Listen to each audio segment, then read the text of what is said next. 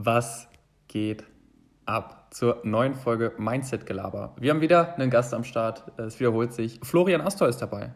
Nicht nur Speaker bei Gedankentanken gewesen, sondern auch eine ganz bewegende Story vom jüngsten oder einem der jüngsten Abteilungsleiter bei der Lufthansa hin zu 8500 Kilometern Wandern durch die ganze Welt. Er hat jetzt ein Buch drüber geschrieben und spricht mit uns im Podcast über die Reise zu sich selbst und über all die Orte, die er auf der Reise gefunden hat. In dem Sinne, viel Spaß mit dem Podcast.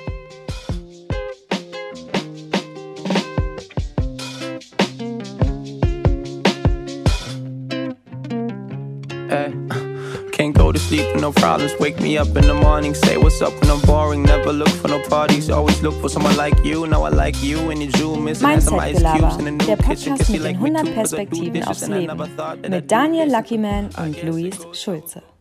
Was geht ab, Herr Lucky Man? Was geht ab, Herr Schulze? Es ist soweit. Frage gilt es weiterzureichen. Was geht ab, Florian Astor? Ja, äh, ich bin gerade im Wingert aufgewacht und äh, von daher, es könnte eigentlich nicht großartiger sein für so einen Sonntagmorgen. Das Setting ist, wir, wir sitzen hier über Zoom zusammen. Das Setting ist ganz geil. Du sitzt in den Weinbergen, hast du, glaube ich, eben erzählt. Ne? Mhm. Ja, ich sitze mitten in den Weinbergen bei Lörzweiler am Rhein äh, und hier ist die Sonne aufgegangen und glitzert so ein bisschen im Rhein da unten. Also es ist echt, äh, ist echt großartig gerade. Nice. Ähm, vielleicht für, für die, die dich noch nicht kennen, beziehungsweise mit dem Namen Florian Astor noch nichts anfangen, gebe ich noch mal ein, zwei äh, Punkte.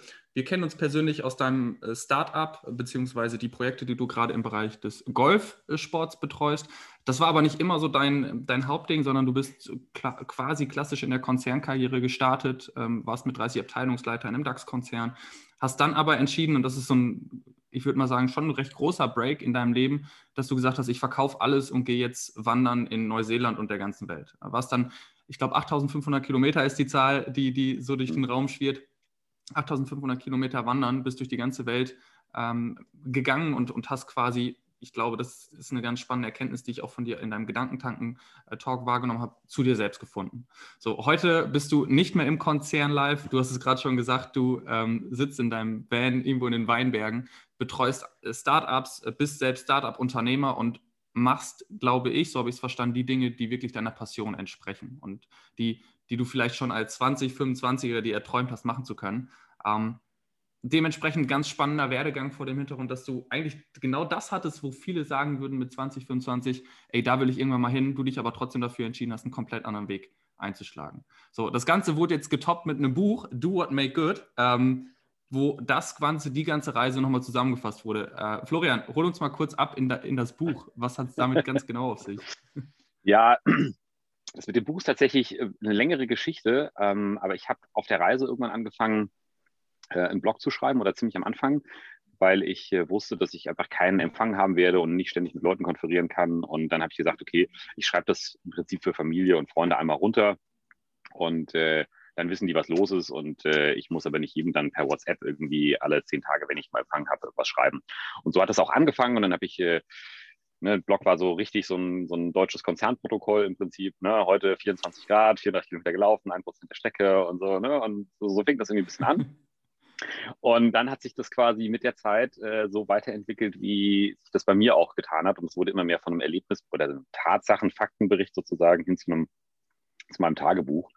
Und, ähm, und ich habe geschrieben und geschrieben und so weiter, das, was mich beschäftigt hat und was in mir los war. Und nach den ersten fünf Monaten, also nachdem ich dann äh, Neuseeland durchwandert hatte, einmal ähm, kam ich an und es war natürlich ein super emotionaler Tag und, so weiter. Und äh, ich habe dann Zuschriften gekriegt von Leuten, die ich nicht kannte. Und der Blog war eigentlich so kryptisch, dass niemand den mit mir in Verbindung bringen konnte. Mein Name stand da nicht drin und so weiter. Und äh, ich kriegte Zuschriften von aus der ganzen Welt von Leuten, die das anscheinend verfolgt hatten. Und krass und danke, dass wir teilnehmen konnten. Und ne, ich bin umgezogen, ich habe meinen Job gewechselt und ich so, Alter, was macht ihr denn da? Und es hat mich so geschockt, äh, dass ich, äh, dass ich das sofort offline nehmen wollte, weil ich dachte, da liest jemand meine privaten Mitschriften und so war das nicht gedacht. Ne? Und äh, dann habe ich echt so ein paar Wochen gebraucht, um damit klarzukommen. Und äh, dann habe ich irgendwann gedacht, das ist eigentlich ganz geil, weil das, was mich irgendwie ja bewegt hat, anscheinend bewegt auch andere Leute. Und nur dadurch, dass ich das niedergeschrieben habe und zugänglich gemacht habe, haben andere Leute da irgendwas für sich rausgenommen. Und ja, und dann war irgendwie, wurde dann, wurde es dann für mich so klar, dass das, dass die Reise so eigentlich noch einen viel größeren Wert hat, ne? weil, weil einfach ich privilegiert war, jetzt in welcher, in welcher Hinsicht man das auch immer sehen möchte, ne? weil ich es einfach gemacht habe und unterwegs war und andere das vielleicht nicht konnten oder wollten und die hatten aber auch Zugang dann zu dem, was da passiert ist. Und dann habe ich immer weitergeschrieben. Ich habe fast 460 Artikel geschrieben in den zwei Jahren und ähm, ja, als ich dann zurück war und das alles ein bisschen gesetzt hat und so, da wollte ich unbedingt das einfach nochmal irgendwie anders zusammenfassen, weil es war natürlich ein riesengroßer Stapel ne, an Papier sozusagen. Und ja, und dann wollte ich das einfach irgendwann nochmal zusammenschreiben. Und ich hatte keine Ahnung vom Buchschreiben. Ich bin in Deutsch ne, gerade so mit einer Vier durchgerutscht durchs Abi und ähm, ich habe noch nie länger irgendwie als eine Dreiviertel Seite geschrieben. Und ähm, naja, und dann war das im Prinzip wieder auch eines dieser Projekte, wo ich einfach keine Ahnung von hatte. Und ja, hat dann zwei Jahre gedauert tatsächlich, aber war, war einfach an sich auch eine geile Sache, weil dieses Buch zu schreiben, also das kann ich nur jedem empfehlen, ähm, wenn du irgendwas niederschreiben willst, musst du es ja vorher auch verstanden haben und äh, greifen können, ne? sonst kannst du es nicht zu Papier bringen. Und das war im Prinzip nochmal einfach eine Reise für sich selbst sozusagen, dieses Buch zu schreiben und viele Dinge nochmal tiefer zu ergründen. Und ja, das hat mega Spaß gemacht. Also mir ist es auch vollkommen egal, ob das jemand liest oder nicht, äh, weil ich quasi hatte schon meinen den größten Spaß damit, die zwei Jahre das zu schreiben. Und äh, das war so eine unglaubliche Reise nochmal, Dinge, die ich da verarbeiten musste. Und also für mich hat es das schon total gelohnt. Und ähm, ja, also kann ich nur jedem empfehlen, sowas niederzuschreiben, ist schon eine ganz, ganz spannende Erfahrung. Ja. Lass uns, bevor wir gleich so auf, auf die Reise und was du daraus mitgenommen mhm. hast, nochmal noch mal kurz gucken. Ähm, du hast eben schon gesagt, fünf äh, Monate durch Neuseeland. Beschreib uns mal kurz, wo du in den, in den Jahren lang gegangen bist und dann gehen wir so chronologisch in deine okay. Story. Ja, das ist ja ein bisschen eskaliert. Ich wollte eigentlich nur sechs Wochen Urlaub machen und dann war ich zwei Jahre weg und ich bin im Prinzip einmal von der Südspitze Neuseelands äh, zur Nordspitze gelaufen. Das waren die ersten 3000 Kilometer.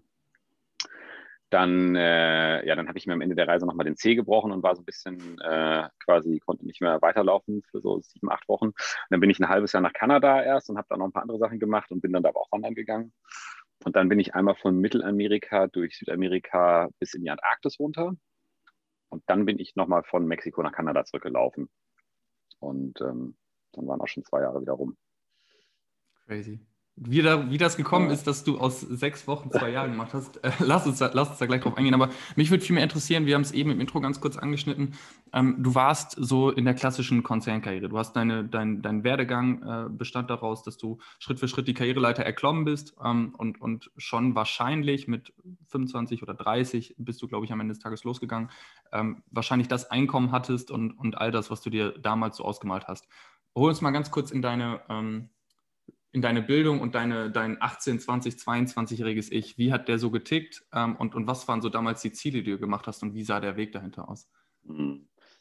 Ja, also so mit 18 tatsächlich. Ich war, ich war ein harter Raver damals. War so zwischen 15 und 18 echt viel, viel feiern und viel in Clubs unterwegs. Hatte damals rote Haare mit so Hörnern und so weiter und war ständig auf der Love Rate und so unterwegs. Und ähm, naja, und dann hatte ich aber auch immer ältere Freunde ein bisschen und ähm, die haben eigentlich alle so ihren, so ihren Werdegang gemacht und waren irgendwie alles BWLer und Maschinenbauer und, und da war irgendwie für mich klar, so da gehe ich jetzt auch irgendwo hin. Und dann war mir so ein normales Studium tatsächlich einfach zu langwierig noch. Ich bin damals noch ausgemustert worden, da gab es ja noch Wehrdienst, also da hatte ich dann ein Jahr gespart zwar, aber ich wusste halt irgendwie so ein normales Studium, das dauert halt länger und dann bin ich in ein ähm, in ein Trainee-Programm bei der Lufthansa rein, die eine, eine private Uni gegründet hatten, auf einem BA-Modell tatsächlich damals. Das war da ganz neu in mhm. Baden-Württemberg und haben die eine Uni mit Bosch und Daimler und so weiter gegründet, eine private. Und äh, da bin ich in so ein Trainee-Programm reingerutscht und habe dann BWL studiert, halt auf immer, ich weiß nicht, was das waren, so 10, 12 Wochen an der Uni und dann wieder 10, 12 Wochen im Unternehmen und habe dann äh, halt BWL äh, auf Diplom damals sogar noch studiert. Ähm, dann parallel eine Ausbildung noch gemacht, die ersten anderthalb Jahre als Luftverkehrskaufmann, so wie Industriekaufmann halt für die Airline-Branche. Und die letzten anderthalb Jahre dann wirklich nur noch projektbasiert gearbeitet. Und dann war für mich klar, als ich in dem Laden angefangen habe, ähm, da war irgendwie, ne, jeder Abteilungsleiter war einfach wie so ein, so ein Gott im Prinzip. Die durften irgendwie entscheiden und hatten was zu sagen und so. Und dann war für mich klar, also Abteilungsleiter, das muss ich auch werden. Und zwar so schnell wie möglich. Und dann war einfach mein Ziel, äh, vor 30 Abteilungsleiter zu werden. Und damals, so zu der Zeit, waren, war, glaube ich, der durchschnittliche Abteilungsleiter 53 oder 56. So, und die mhm. Ernennung im Schnitt war so bei 49, glaube ich. Also vollkommen illusorisch eigentlich. Und äh, aber das wollte ich unbedingt machen. Und dann habe ich Gas gegeben. Und dann habe ich einfach, wie in so einer klassischen Konzernkarriere, einfach jeden, jedes zweite, dritte Jahr meinen Job gewechselt, ne? immer irgendwie eine neue Position, aber immer im kommerziellen Bereich. Und dann bin ich aber mit tatsächlich, also zwei Wochen nach meinem 30. Geburtstag zum Abteilungsleiter ernannt worden. Das war dann in so einem Konzern so ein ganz großer Prozess. Ne? Dann kriegst du dann einen anderen Parkausweis und ein anderes dies und so weiter und hin und her, ein eigenes Büro und ja, und dann hatte ich all das, was ich eben auch immer so haben wollte, ne? sowohl finanziell als auch von, was dann Status, Anerkennung anging und ähm, war das, war das, was dich am Ende auch getriggert hat, genau diese Karriere äh, anstreben zu wollen, dieses finanzielle, die Sicherheit, dieses Ansehen in der Gesellschaft? Oder warum hast du so relativ schnell für dich entschieden, okay, das ist jetzt das Ziel, auf das ich hinarbeite?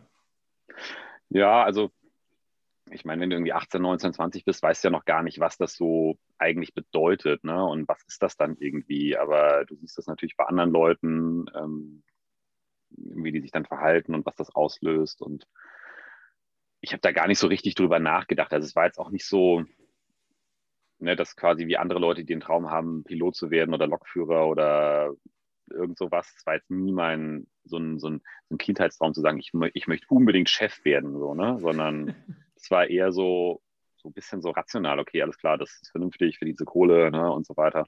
Und da, da, das machst du jetzt. Und ähm, das hat mich dann aber schon halt an, hart angetrieben, da so schnell zu sein. Und klar, das ist in so einer Karriere immer, also gerade in so einem Konzern, äh, ist das natürlich auch immer mit sehr, sehr viel Glück verbunden. Das darf man nicht vergessen. Mhm. Das ist, ähm, das ändert sich heute schon auch ein bisschen in den Strukturen. Jetzt gerade auch, wenn man sich die letzten, das letzte Jahr anguckt, mit äh, sehr viel natürlich Homeoffice und Nicht-Präsenz und so weiter. Bei damals, das war halt auch, das war halt auch schon ein spannendes Spiel so in dem Setup. Ne? Die, der, die durchschnittliche Führungskraft war irgendwie 56 weiß, verheiratet, zwei Kinder irgendwo. Äh, Geschäfte, Deals und Netzwerke wurden halt abends an der Bar gemacht. Da hat man Leute kennengelernt, ne? da hat dir irgendwann jemand das Du angeboten, da wurde geschachert und so. Da muss man auch fairerweise sagen, das war für Mädels unglaublich schwer, in so einem Umfeld überhaupt weiterzukommen, weil die natürlich, also das mal wirklich so äh, an der Bar abends natürlich immer ein ganz schmaler Grad für Jungs, die können halt immer irgendwelche dreckigen Witze machen und dann lacht man darüber und so weiter und schon hat man einen Buddy. Mit Frauen dann morgens an der Bar um drei ist es immer ein ganz, ganz schmaler Grad für die, ne? so zwischen schmeißt man sich jetzt an jemanden ran oder ist man irgendwie der coole Buddy? Und wenn man der coole Buddy ist, dann ist es irgendwie, also das ist super schwer. Und deswegen, das war natürlich ein, auch ein ganz, äh, ganz, äh, ich meine, so war es halt, aber das Spiel, ne? so da weiterzukommen. Das heißt, du musstest ganz stark in deine Netzwerke investieren, in die Leute, die dich gefördert haben, die dich dann cool fanden und mit denen dann äh, versuchen, da weiterzukommen. Und wenn du Glück hattest und derjenige, mit dem du irgendwie gut warst und der ist weitergekommen und hat dich dann mitgezogen, dann lief das alles gut. Aber konnte natürlich auch mal passieren, dass derjenige, mit dem du gut standst, irgendwie raus ist, weg ist oder in Ungnade gefallen ist und dann standen deine Chancen auf einmal halt auch schlecht. Und äh, dementsprechend war das dann auch immer oder gehört da immer viel Glück auch dazu, dass dann quasi genau du zur richtigen Zeit am richtigen Ort bist, mit den richtigen Leuten, vielleicht mit den richtigen Fähigkeiten. Also, wer kann denn das eigentlich bei uns? Ach so, ja, äh, genau, der. Und ähm, so, heute ist es ein bisschen, glaube ich, anders, ne? weil natürlich jetzt auch gerade über das Dezentrale und so hast du natürlich mehr Möglichkeiten und musst dich anders beweisen. Hattest du, wenn du das so erzählst, hattest du währenddessen, also auf dem Weg zum Abteilungsleiter sozusagen Spaß an dem Ganzen oder ähm, war das für dich von vornherein so ein Hassel und so ein Ding von, boah, eigentlich gefällt mir das die ganze Zeit schon nicht, weil wir kommen ja gleich dann auch äh, obviously mhm. zu dem Break, wo du dann dir irgendwie andere Gedanken gemacht hast und da würde mich schon nochmal interessieren, so, war das auf der, auf der ganzen Journey so oder war es wirklich so dieser Moment von, krass, jetzt bin ich irgendwie hier und merke, wie kacke das eigentlich alles ist? Ja, das ist ganz spannend. Mir hat das mega Spaß gemacht. Also ich bin da nicht weg, weil ich da keinen Spaß dran hatte. Und ich glaube, dass du so ein Spiel auch nur spielen kannst, wenn du halt Spaß daran hast. Weil sonst, äh, sonst sonst macht dich das fertig. Also wenn du, wenn du nicht Spaß daran hast, so zu, also zu Netzwerken und auch, es ist ein Spiel am Ende, das darf man nicht vergessen. Ja? Und äh, je persönlicher man das Spiel nimmt, desto mehr Antrieb hat man tatsächlich, ne? weil man natürlich dann persönlich involviert ist, das triggert einen, aber man muss auch ganz, ganz krass aufpassen, dass das eben nicht zu einer rein persönlichen Sache wird, weil ähm, viele von den Dingen, die im Berufsleben gemacht werden, sind äh, Spiele. Ja? Und ähm, Da geht es dann nicht darum, dass jemand einem persönlich was will, sondern da geht es halt auch ganz oft darum, taktisch irgendjemandem wieder den, den Ball in die eigene Spielhälfte zu kicken und abzuwarten, was du damit machst. Und das Spiel muss man halt irgendwo verstehen. Und ähm, wenn man das zum Beispiel nicht hinkriegt, glaube ich, und alles persönlich nimmt, was viele machen, dann reagierst du halt in Situationen, wo andere Leute einfach nur spielen und ein bisschen zocken und gucken, was passiert. Wenn du dann eben emotional reagierst und das persönlich nimmst, dann kommt das auch bei dem Gegenüber halt nicht so an. Ne? So, das ist wie wenn Jungs kennen das eigentlich ganz gut. Wir frotzeln und dissen uns ja die ganze Zeit. Wenn du drei Jungs in einem Raum hast, dann ist immer einer das Arschloch. Ne? Auf einen wird immer mhm. eingehackt und der, der das Arschloch versucht, den Ball irgendwie weiterzugeben. Und das machen wir von klein auf. Ne? Das ist so ein bisschen. Ne?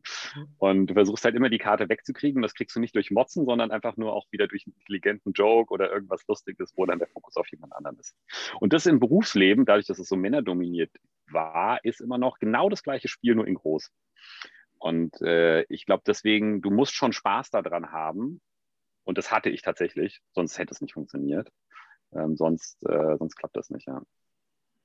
Mega. Du hast ähm, äh, eben schon so diese rationale Komponente gesagt, oder rational war es für dich komplett logisch, dann äh, diesen Weg einzuschlagen. Und jetzt kommen wir langsam, Daniel, du hast es auch schon angetriggert, so auf diese emotionale Schiene.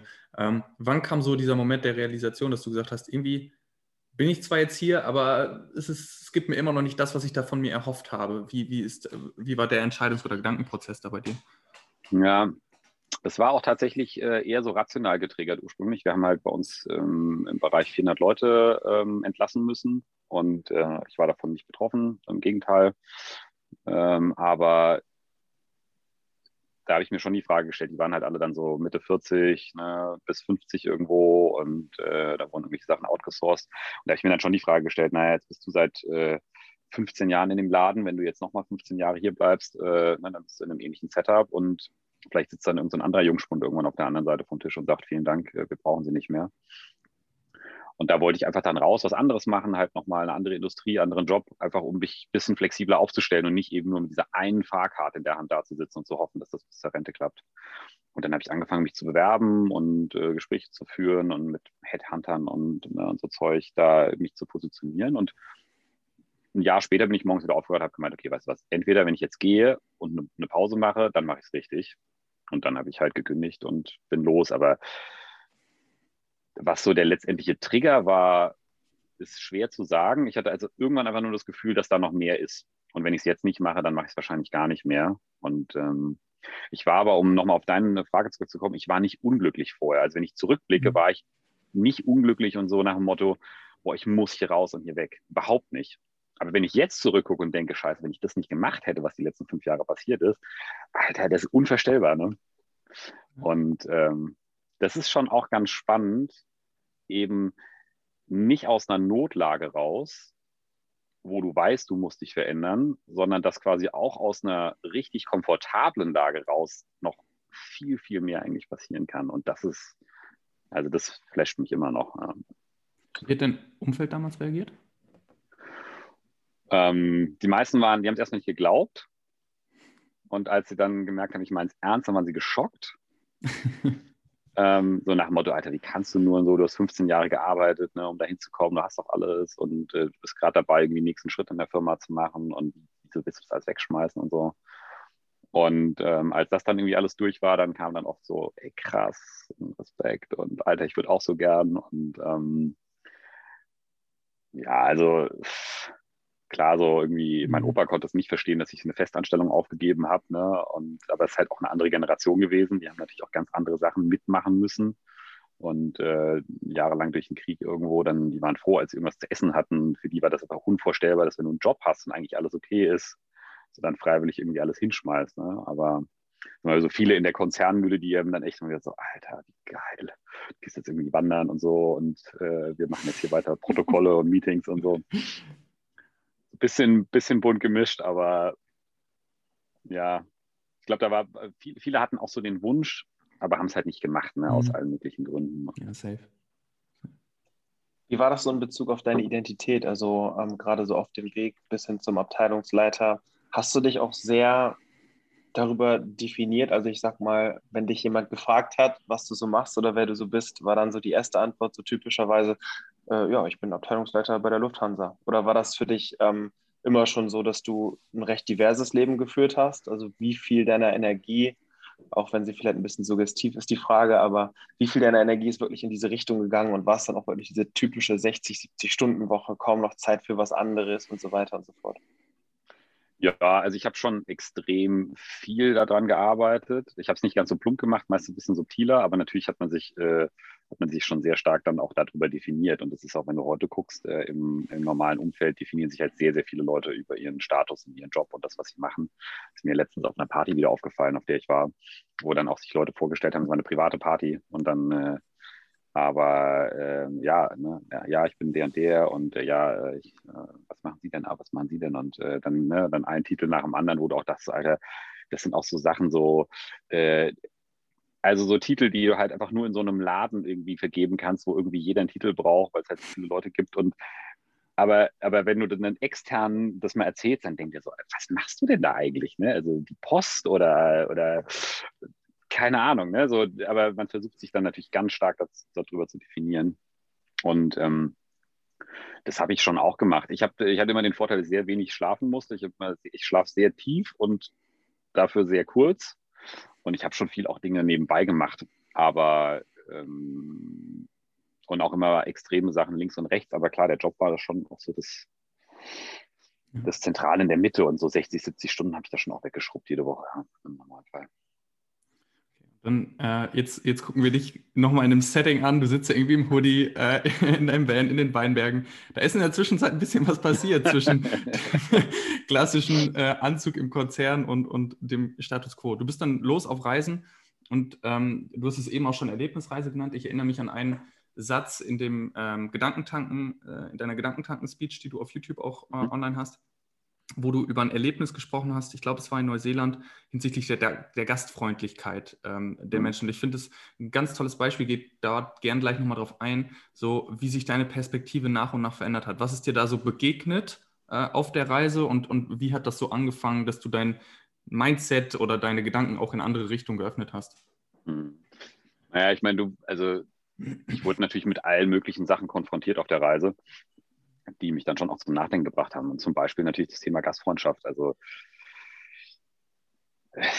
also da gab es so viele Erlebnisse, das kann man gar nicht, ähm, das kann man gar nicht in so, ein, in so eine kurze Zeit reinpacken, aber ich bin irgendwie am dritten Tag schon alleine von, äh, haben mich irgendwie zwei Mädels auf dem Strand aufgegabelt auf dem Pferd ähm, und ich muss halt ausgesehen haben wie kurz vorm, vorm Abnippeln und dann sind die vom Pferd runtergesprungen, haben mich auf ihr Pferd gesetzt, in meinen Rucksack geschnappt und haben mich die nächsten fünf Kilometer bis in ihre Stadt mitgenommen und dann als dann hieß, was ich denn jetzt machen würde, ja, irgendwo einen Zeltplatz suchen und so, so auf keinen Fall. Und pennst bei uns zu Hause. Und dann gab es abends noch äh, Austern und Champagner und dies und jenes. Die haben dann aufgefahren. Und ähm, so ging das halt fünf Monate lang, egal wo ich aufgetaucht bin und egal wie ich aussah, die Leute haben mich eingeladen, gewaschen, gefüttert und so. Und das, äh, das macht dich dann schon nachdenklich, ne? wenn du halt immer aussiehst wie ein Landstreicher und die Leute sind halt einfach nett zu dir und kümmern sich um dich, äh, dann reflektierst du. Also ich habe dann schon stark über das reflektiert, was ich halt im normalen Leben mache. Ne? Und da misstraust du einfach eigentlich erstmal allen Leuten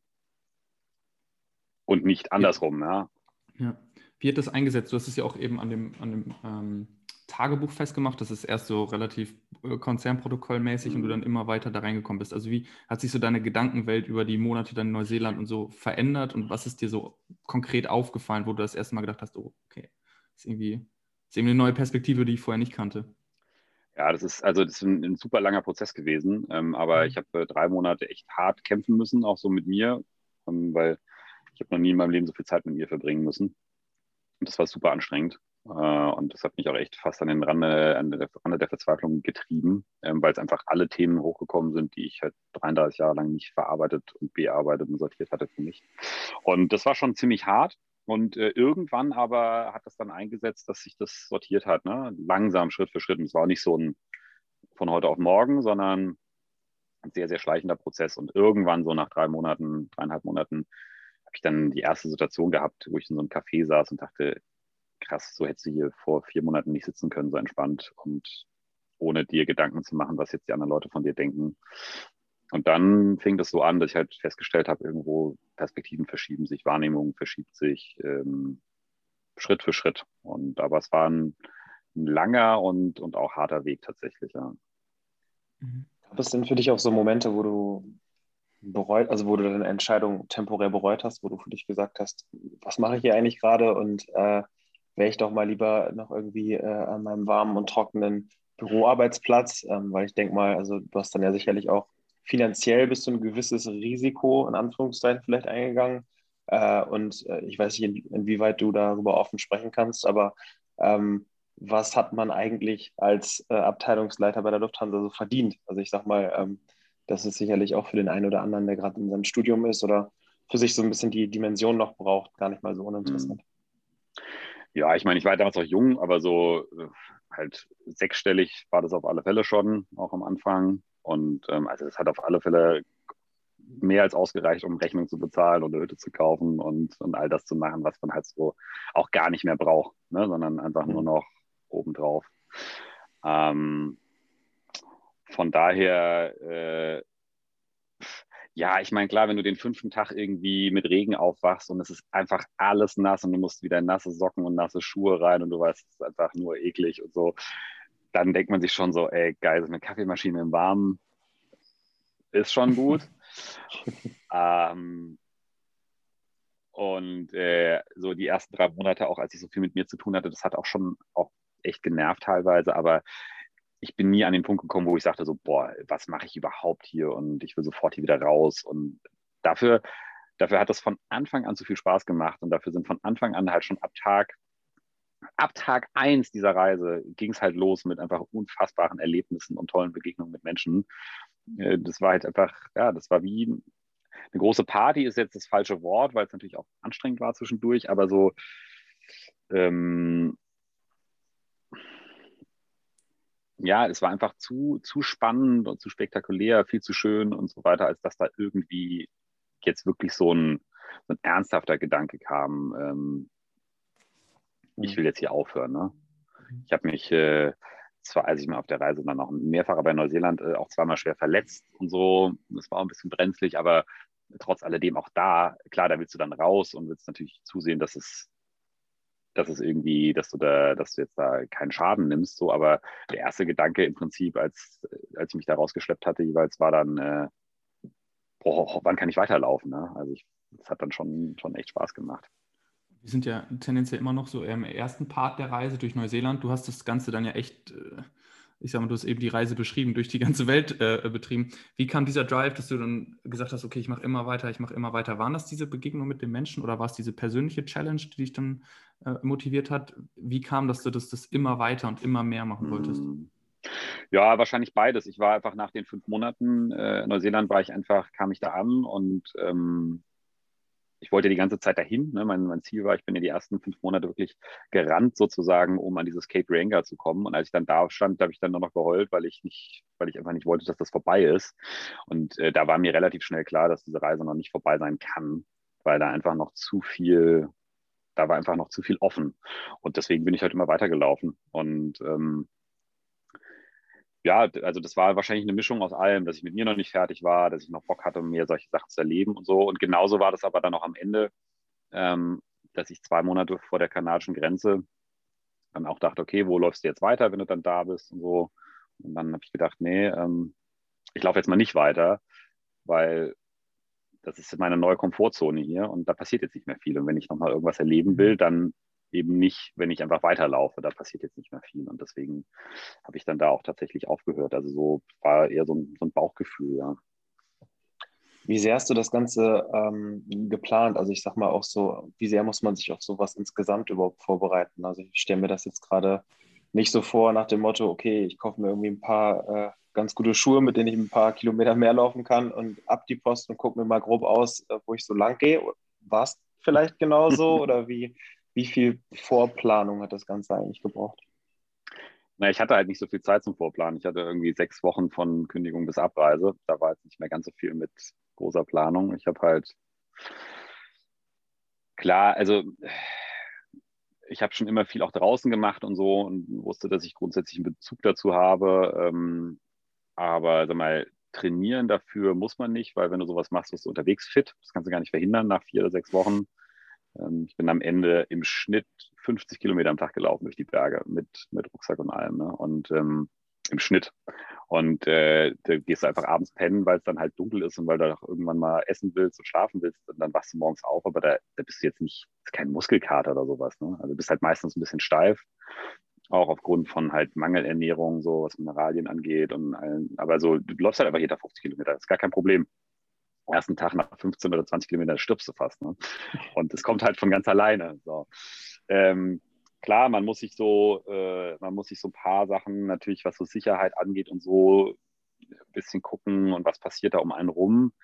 Aber auch da, das lernst du alles unterwegs im Prinzip. Ne? Ich bin los, auch halt deutsch, ne, habe einen ganzen Rucksack vollgestopft mit Zeug, wo ich gedacht habe, das brauche ich bestimmt und war mit, mit 16,5 Kilo am Anfang unterwegs. Also Rucksack und alles, was da drin war, ohne Essen und ohne Wasser und ohne das, was ich anhatte. Und dann merkst du halt relativ schnell, das ist ziemlich anstrengend an jedem Hügel, so einen, so einen Stein da hochzuschleppen. Und äh, jetzt, wenn ich in die Berge gehe, dann habe ich noch 4,6 Kilo auf dem Rücken. Ne? Und mit Zelt, mit Schlafsack, mit Kocher, mit allen Klamotten und Elektronik und alles, was, äh, was du so brauchst. Und dann merkst du relativ schnell auch in dem ganzen Doing eigentlich, was du wirklich brauchst und wie das funktioniert und ist es besser jetzt das da reinzustopfen oder nicht und so, weil jedes Mal, wenn du jeden Tag deinen Rucksack auspackst, weil du jeden Mittag an, ne, da unten ran musst, dann hörst du irgendwann auf, das da unten reinzustopfen und überlegst dir was anderes und so. Das kann man alles gar nicht planen. Und auch da, ich habe am Anfang versucht, viel zu planen. Ich habe die ersten drei Wochen echt durchgeplant und auch mir ein Hostel dann in Queenstown schon organisiert, weil ich mir genau ausgerechnet habe, wie ich, wie weit ich jeden Tag laufe mit, äh, ne, mit welchem Rest Day und so weiter. Und das es funktioniert natürlich vorne und hinten nicht und ist auch nicht Teil und Idee so einer Reise, dass du quasi da dann so einen, so einen Projektplan abrobbst, sondern das Geilste war halt einfach immer nachts irgendwo in der Stadt aufzutauchen, ohne eine Ahnung zu haben, was passiert. Und dann war es einfach immer, dann immer die geilsten Sachen passiert. Also von daher weniger planen, einfach mal machen. So schnell verhungern und stirbt man nicht. Und der Rest, der Rest ergibt sich tatsächlich, ja. Und, äh, was, du, was du eben gesagt hast, mega spannend, dass du einfach nur nicht fertig warst nach Neuseeland, so mit der Reise, weil ich, ich finde, das bringt halt nochmal super geil diesen Punkt.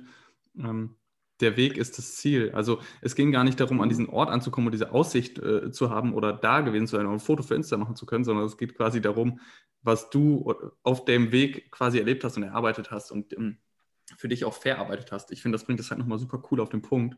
Und ähm, am Ende des Tages wie gesagt, wir haben eben schon kurz auf deinen jetzigen Status quo, auf dein jetziges Leben geschaut. Du bist Startup-Unternehmer, du äh, gibst Vorträge zu den ganzen Themen. Es hat sich vieles verändert mm, und du hast, wie gesagt, auch dieses Buch geschrieben. In welchen Lehren oder in welchen Erkenntnissen hat sich die Reise bei dir jetzt niedergeschlagen? Also was, was sind die Punkte, die du sagst, okay, die Prinzipien, nach diesen Prinzipien lebe ich heute, die hat mir diese Reise gelehrt. Kannst du das runterbrechen oder wie verarbeitest du diese Reise für dich heute? Ja, also ich meine, ich bin kein neuer Mensch geworden durch die Reise. Ich meine, dafür habe ich ja 33 Jahre vorher schon auch gelebt und nur mir ein gewisses Wertegerüst und so aufgebaut. Aber es hat mich in vielen Dingen geschliffen äh, und auch manchmal die Perspektive vielleicht ein bisschen verändert oder ne, zurechtgerückt. Also ich bin weiterhin super ehrgeizig und das, was ich mache, mache ich halt richtig und immer mit Vollgas. Ähm, sonst kriegt man, ähm, sonst kriegt man auch Dinge nicht hin. Also das ist schon auch, auch so. Ne? Ich meine, ohne Einsatz und ohne Leidenschaft äh, ist es schwierig, irgendwas zu bewegen. Gerade wenn du jetzt wie ein Startup hast, was seit drei Jahren kein Geld verdient, wo man nur Geld reinsteckt, äh, da brauchst du halt echt viel Fantasie ähm, und äh, ähm, äh, sagen wir mal, ähm, äh, Leidensvermögen, um das irgendwie durchzustehen und da weitermachen zu können. Ähm, und ähm, aber was sich halt schon so ein bisschen verändert hat, ist, glaube ich, so zum Beispiel das ganze Statusdenken und so. Ne? Früher hat mich halt Geld und Status getriggert, nichts zu bewegen. Das tut es heute überhaupt nicht. Ich wohne halt gut in der WG oder halt hier jetzt neuerdings im Wohnmobil. Ähm, ich laufe halt in Hoodies und Flipflops durch die Gegend, auch auf Geschäftsterminen und äh, wem das nicht passt oder wer glaubt, wer halt mit irgendwie 38 nicht in der WG leben sollte, sondern irgendwie mal sein Leben zusammenkriegen sollte langsam, das interessiert mich halt nicht mehr. Ne? Das hätte mich früher halt viel mehr interessiert. Da hätte ich halt nicht in der WG gewohnt, weil ich gedacht hätte, das schadet bestimmt quasi meinem, meinem Außenbild. Und heute ist mir das vollkommen wurscht. Also mich interessiert es halt, wenn ich was andere Leute von mir denken. Und also nicht, ne, ich also versuche niemanden auf den Schlips zu treten oder sowas, aber wenn irgendjemand mich sagt, äh, das gefällt mir nicht, dann sage ich, ja, dann guck halt weg, das ist okay. Ähm, aber das, das schockt mich jetzt nicht mehr. Solche Sachen, die befreien natürlich unglaublich oder auch einfach zu wissen, dass du mit weniger auskommst ähm, äh, und äh, dass das dann auch Spaß macht. Also solche Sachen. Ähm, nicht mehr alles auf eine Karte zu setzen. Ne? Wir haben zwar unseren Laden, aber ähm, wie gesagt, ich mache ja auch andere Dinge nebenbei, auch ganz bewusst, um Optionen zu haben, eben um nicht wieder in diese Falle zu laufen, einem Ziel hinterher zu rennen und dann irgendwann festzustellen, dass man halt total abhängig von dieser Karte ist und wenn das nicht aufgeht, es dann auch nach hinten losgehen kann. Und dementsprechend mache ich halt jetzt wieder viele unterschiedliche Dinge und das hält dich wach. Das ist natürlich anstrengend, weil du viele Projekte gleichzeitig managen musst. Ähm, aber es macht halt auch also mir macht das auch unglaublich viel Spaß, ne, weil natürlich auch immer, ne, so wie wir jetzt, wir lernen uns über Campo kennen, jetzt machen wir was anderes zusammen und so. Es gibt halt unglaublich viele Querverbindungen, die dann, wo du immer wieder inspirierende Leute triffst. Du triffst halt in so einem Umfeld auch, auch ganz, ganz viele inspirierende Leute, weil die sich halt alle so rumtreiben, weil die alle Lust auf sowas haben. Ne? Und ähm, das macht schon viel Spaß. Aber ich muss auch sagen, wahrscheinlich kann ich das auch nur mit so viel Ruhe und auch Überzeugung mittlerweile sagen, ähm, weil ich auch schon mal auf der anderen Seite war. Ne? Und äh, ich weiß halt genau, dass auf der anderen Seite das Gras nicht grüner ist. So. Und äh, ich glaube, wenn ich da nicht gewesen wäre, schon, dann würde ich mich vielleicht jetzt im Wohnmobil schon fragen, ob es nicht in einem Haus mit Garten geiler wäre. Mhm. Das muss man schon fairerweise, glaube ich, auch sagen. Glaubst du, dass das der Weg ist, den man einfach, das ist nämlich genau die Frage, die mir auch die ganze Zeit so im Kopf herumschwört. Also es klingt jetzt alles total schlüssig und ähm, irgendwie hat man jetzt auch so ein bisschen das Gefühl, okay, es ist vielleicht gesünder, sich an diesem Punkt zu bewegen, wo Geld und Status und Co. vielleicht nicht mehr so eine krass primäre Rolle äh, spielen. Aber genau die Frage stelle ich mir halt, muss ich erstmal an dem Punkt sein, wo ich selbst Geld und Status habe, um dann zu erkennen, dass es nicht das Ding ist. Weil ich denke mir immer so, es scheint ja auf diesem Weg keine Abkürzung zu geben, weil du wirst dich immer diese Frage, äh, wirst dir immer diese Frage stellen, wenn du nicht beide Seiten irgendwie gekannt hast. Oder siehst du das anders? Naja, das weiß ich nicht so ganz. Also es macht es natürlich einfacher, wenn du es selber gesehen und angefasst hast, zu sagen, das ist meins oder das ist nicht meins. Also definitiv selber anfassen ist immer, immer besser, als es erzählt zu bekommen. Ähm, aber ich glaube schon auch, du musst halt das machen, worauf du Bock hast. Ne? Und äh, Bock haben ähm, heißt halt nicht immer auch nur äh, rumtingeln und irgendwie ne, äh, La Paloma machen und so. Das, von nichts kommt nichts. Also auch in der, in der heutigen Gesellschaft, wo alles flexibel und dynamisch und agil und remote und so weiter ist, wenn du nichts schaffst und nichts zusammenbringst, dann dann wird auch nichts da draus. Und äh, irgendwie die zwei, drei Flitzpiepen, die auf YouTube irgendwie äh, einfach immer nur dummes Zeug von sich geben und halt viele Leute haben, die sich das angucken, das ist ja auch nichts Nachhaltiges. Ne? Das darf man ja auch nicht vergessen. Das hat sich relativ schnell abgenutzt und dann ist das Thema auch wieder vorbei. Also so, ist auch mal die Frage, was man selber Bock hat. Aber ich glaube schon, also diesem, dieses reine Status- und Geldthema dem hinterherzulaufen, also das macht definitiv nicht glücklich. Und das siehst du ja auch an Leuten, die das machen. Ne? Die sind dann, die sind sich nur am Vergleichen, äh, erst halt mit dem, der den Audi A6 neben ihnen hat. Ne? Und wenn sie aus der Siedlung ausgezogen sind, dann vergleichen sie sich halt mit denen, die die Cayenne vor der Tür haben. Und wenn sie da rausgewachsen sind, dann suchen sie sich halt einen anderen Vergleich. Dann sind es irgendwann die Boote, die Hubschrauber oder sonst irgendwas. Also das ist halt ein, ein endloses Spiel, was nie aufhört und was nicht glücklich macht, definitiv. Ja, weil es so. Mal was dazu haben und ich meine, ich glaube, das, ist ganz normal, das sehe ich auch in meinem Umfeld im Moment. So, wenn du aus dem Studium rauskommst, hast nie Geld gehabt und hast einen ersten Job, dann fangen die halt auch alle an, Möbel zu kaufen und dies und hier und ach, guck mal, habe ich mir geleistet und so weiter. Und ich glaube, das ist auch ganz normal, weil du halt irgendwie acht Jahre, was weiß ich, oder so verzichtet hast und immer nur ähm, äh, Nudeln vom Aldi gekauft hast und mit Tomatensauce, weil halt nicht mehr da war, dann ist es natürlich schon auch geil, mal Geld zu haben und sich irgendwas zu leisten. Aber ich glaube, man muss nicht diesen extremen Weg gehen, um da voll zu gehen. Du musst das machen, worauf du Bock hast. Und ich meine, wenn du am Ende merkst, äh, mich macht das halt glücklich mit meinem Van, ähm, jeden Tag woanders zu stehen und äh, ich habe irgendwie coole Leute um mich herum und ich arbeite und so. Das kann man, das kann man schon machen, ohne das Extrem auf der anderen Seite zu haben. Aber auch mhm. da, äh, ich glaube, ausprobieren ist halt wichtig. Ne? Also das ist so äh, einfach mal gucken. Ich meine, man kann ja auch mal ein halbes Jahr einen Job machen, wo man halt richtig Geld verdient und guckt, was dann passiert, was man, ne, wenn man Geld hat. Dafür muss man nicht irgendwie zehn Jahre wahrscheinlich äh, da rein. Und das muss man einfach ausprobieren. Und da ist ja auch das Coole, glaube ich, im, in unserer Gesellschaft, zumindest so als ich groß geworden bin, war dann, wenn irgendwas mal nicht geklappt hat, scheitern. Das war immer schlimm, ne? weil dann haben was haben die anderen Leute gedacht und so weiter. Und ne, auch wieder Statusdenken, je nachdem, wo man sich rumgetrieben hat. Das ist heute, glaube ich, ein bisschen anders. Und ich würde auch sagen, alles, was du ausprobierst, und selbst wenn es nicht funktioniert, hat nichts mit Scheitern zu tun, ne? sondern das hat halt alles mit Lernen zu tun.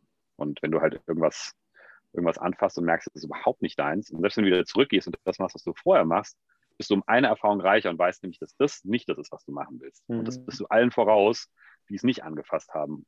Und ähm, ja, da gibt es keinen, da gibt es keinen Königsweg, glaube ich.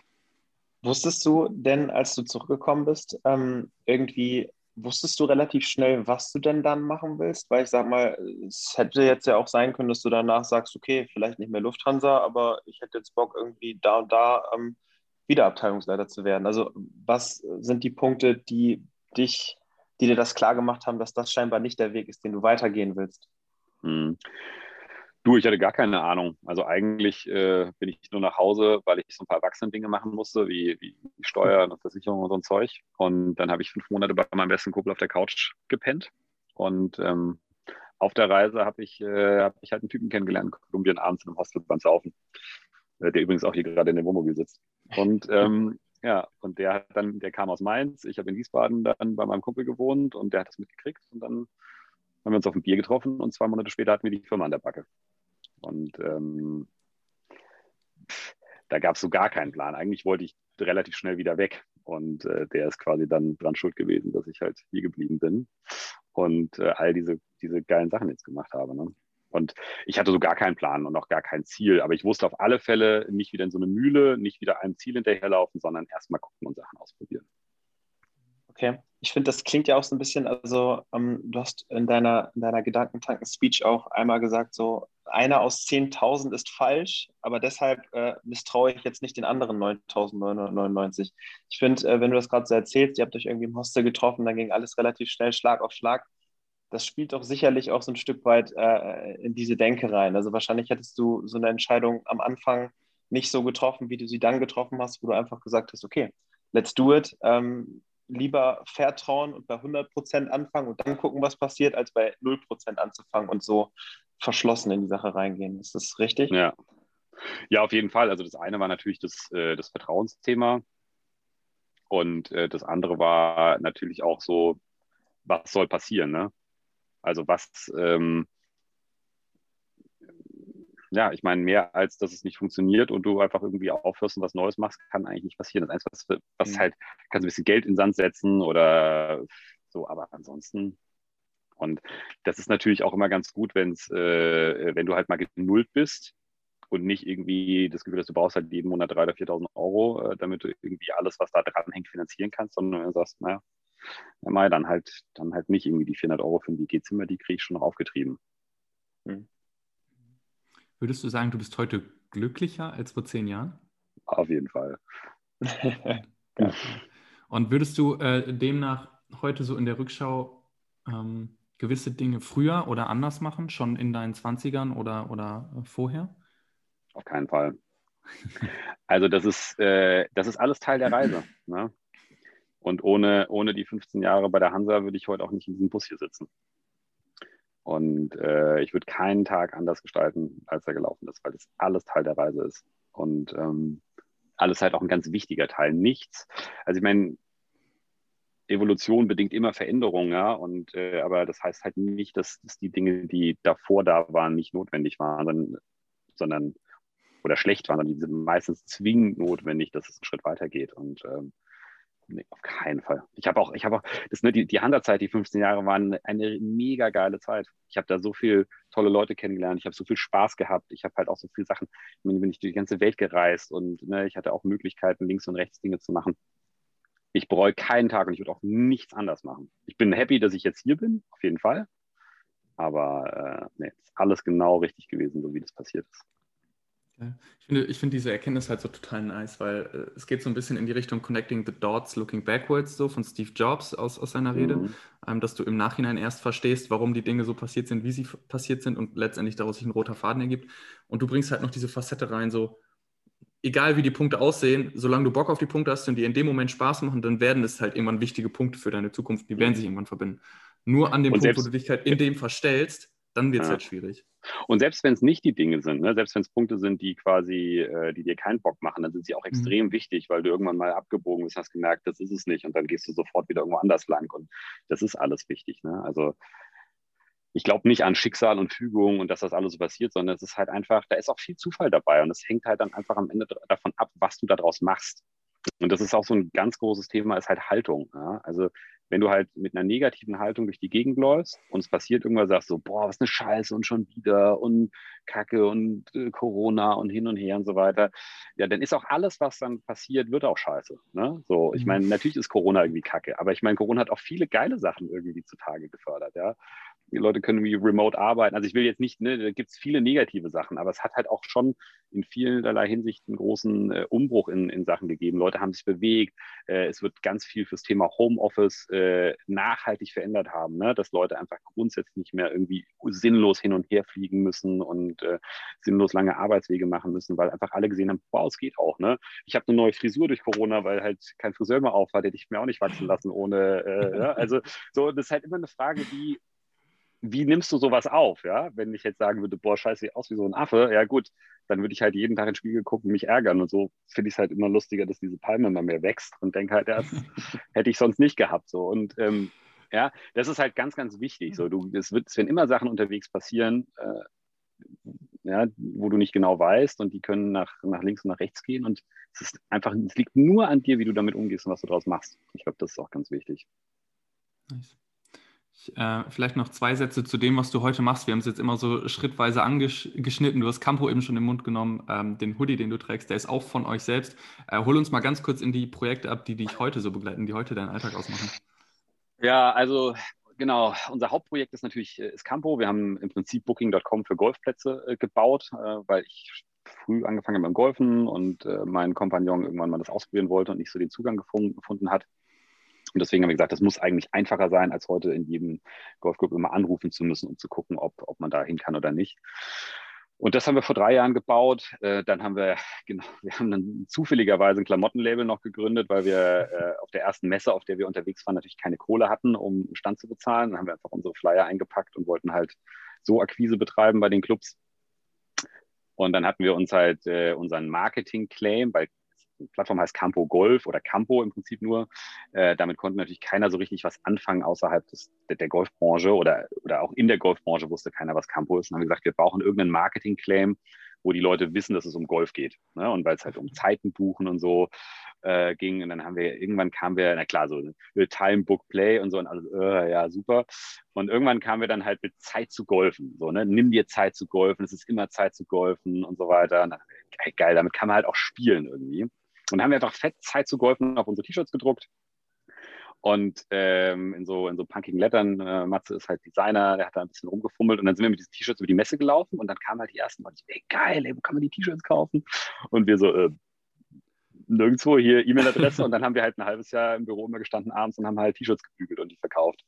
Und äh, es war halt totaler Zufall. Aber das ist auch so was, eben offen zu bleiben, links und rechts zu gucken.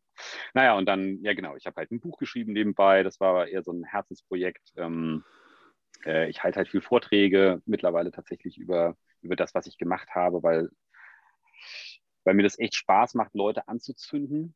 Ja, das war früher auch nicht so. Früher im Konzern hast du, waren Informationen Macht, die hast du nicht rausgegeben. Heute ist es genau andersrum bei mir auch. Das hat sich geändert. Ich habe total viel Spaß, das einfach zu teilen, was ich erfahren habe, weil ich, weil ich halt merke, dass viele Leute da für sich was rausziehen. Ja, und dann haben wir noch eine, irgendwie eine kleine Digitalagentur, wo wir immer so ein bisschen Zeug machen. Und ja, ich probiere links und rechts immer wieder auch neue Dinge aus. Also das äh, hoffentlich bleibt es auch noch ein bisschen so. Geil. Geil. Ähm, vielleicht eine letzte Frage, bevor wir rüber switchen ins Word Ping Pong. Ähm, dein Buch heißt Do What Make Good. Erzähl noch mal ganz kurz, was es mit dem Titel auf sich hat. Ja, ähm, eine, ist, ist auch eine tolle Geschichte aus dem Buch tatsächlich. Aber ähm, das war ein, ein Abend in einer Hütte in Neuseeland äh, und äh, wir haben uns äh, mit, äh, mit äh, waren Wanderer da und haben uns halt unterhalten äh, über das Leben und was es mit einem so macht und ne, also was man halt auf so einer Reise, wenn man dann da sitzt, abends philosophiert. Und da ging es halt dann auch irgendwann darum, ne, was, was man machen muss, was einen glücklich macht und dies und jenes. Und ähm, da war auch ein Koreaner dabei und der, das Englisch war halt sehr, sehr schlecht. Und der hat die Diskussion immer verfolgt und irgendwann, äh, als es halt dann so darum ging, dass man halt das machen muss, was einen glücklich macht, dann stand er auf und sagte nur, you know, do what make good. Ja, und ähm, das fand ich so geil und das habe ich halt irgendwie nie wieder vergessen. Und ja, als es dann dazu kam, einen Titel dafür auszusuchen, dann war klar, dass das, ähm, dass das auf alle Fälle der Titel ist, weil der beschreibt es halt so schön. Ne? Es hat diesen Twist, dass es irgendwie nicht richtig ist ganz, aber ähm, ja, irgendwie finde ich ihn immer noch einfach geil. Das ist halt, bringt so ein bisschen auf den Punkt, ja. Ja, super geil. Sehr schön. Ja, okay. Ähm, ich würde sagen, es ist Zeit für unser Word Ping Pong. Äh, Florian, wir haben es ja gerade im Vorgespräch schon mal ganz kurz angeteasert. Wir äh, pfeffern dir jetzt einfach mal ein paar Begriffe, Begriffe rüber und du ähm, sagst mal das erste, was du damit assoziierst, das erste Wort oder den ersten kurzen Satz. Und äh, ja, immer wieder spannend, wie unterschiedlich die Leute äh, auf diese Wörter reagieren. Von daher, let's go. Das erste Wort, was ich für dich parat hätte, wäre das Jahr 2030. Was haben wir jetzt 21? Hm. Ist weit weg. okay. okay. Ähm, Nummer zwei, dein persönliches Lebensmotto. Do what make good. Ich habe es mir fast gedacht. okay. Ähm, Freiheit. Ganz wichtig. Deine größte Inspirationsquelle.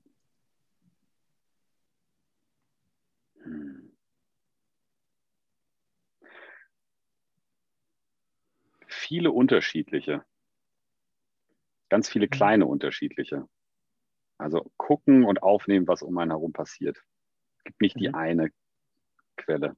Ganz, ganz viele. Muss man einfach ein bisschen gucken. Okay. Karriere. War mal, hatte ich mal, ja. Dein persönliches Lieblingsbuch? Ähm, tatsächlich äh, der Alchemist von Paulo Coelho hat mich ziemlich geflasht. Habe ich auf der Reise gelesen, war ich, glaube ich, sehr empfänglich für. Ja, mhm. ein geiles Buch. passt, Tolle, passt tolles Ding, weil es zeigt, wie unfassbar äh, gut Geschichten funktionieren und Storytelling. Geschichte von einem kleinen Jungen, dem nie erzählt wird, um was es geht, richtig, aber die so viel transportiert. Sensationelles mhm. Buch. Ja. ja. Cool. Geld. Zum Ausgeben da gut, wenn man es hat, ja. Liebe. Hm, ganz wichtig auch. Hm, ja, sollte man viel von haben und geben, auf alle Fälle. Okay. Und zu guter Letzt dein persönliches Warum. Ja, ist eher warum nicht. Okay. Geil. Sehr gut, sehr gut. Ja. Nice. Florian, das war's schon. Mal wieder eine gute Dreiviertelstunde ein weggelabert hier.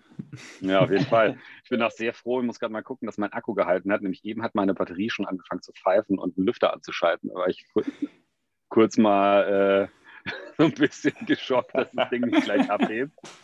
Weil das muss ja auch alles noch so ein bisschen ausgetestet werden jetzt hier für den, für den Ernstfall sozusagen.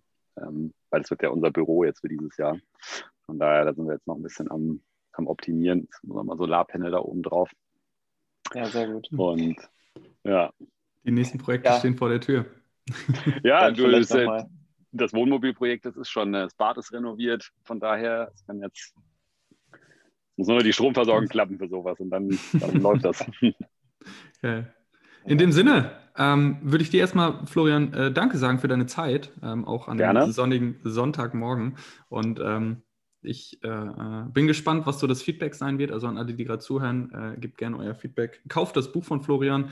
checkt mal Campo Golf aus, äh, Zeit zu golfen und ähm, uns bleibt nur noch Danke zu sagen. Vielen Dank. Ja, danke euch. Gerne. Also, Schönen Bis dann. Macht's gut. Jo, ciao. ciao. ciao. Why was I scared? Why was I scared?